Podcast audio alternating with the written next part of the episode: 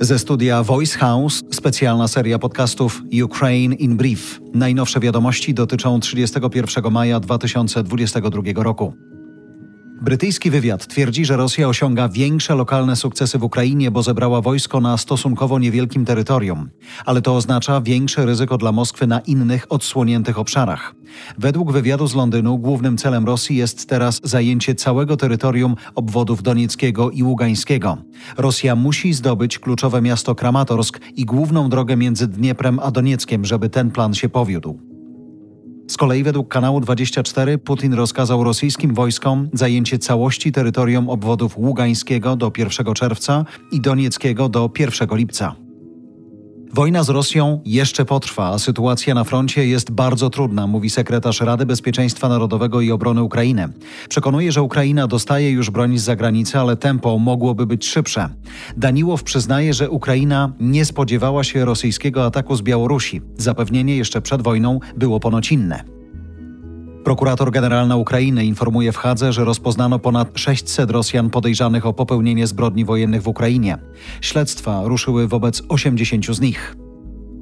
Deal przy kolacji. Szefowie państw Unii na ostatnią chwilę dogadali się w sprawie nowych sankcji na Rosję. Mogą Moskwę zaboleć. Chodzi o ropę z Rosji do państw członkowskich Unii.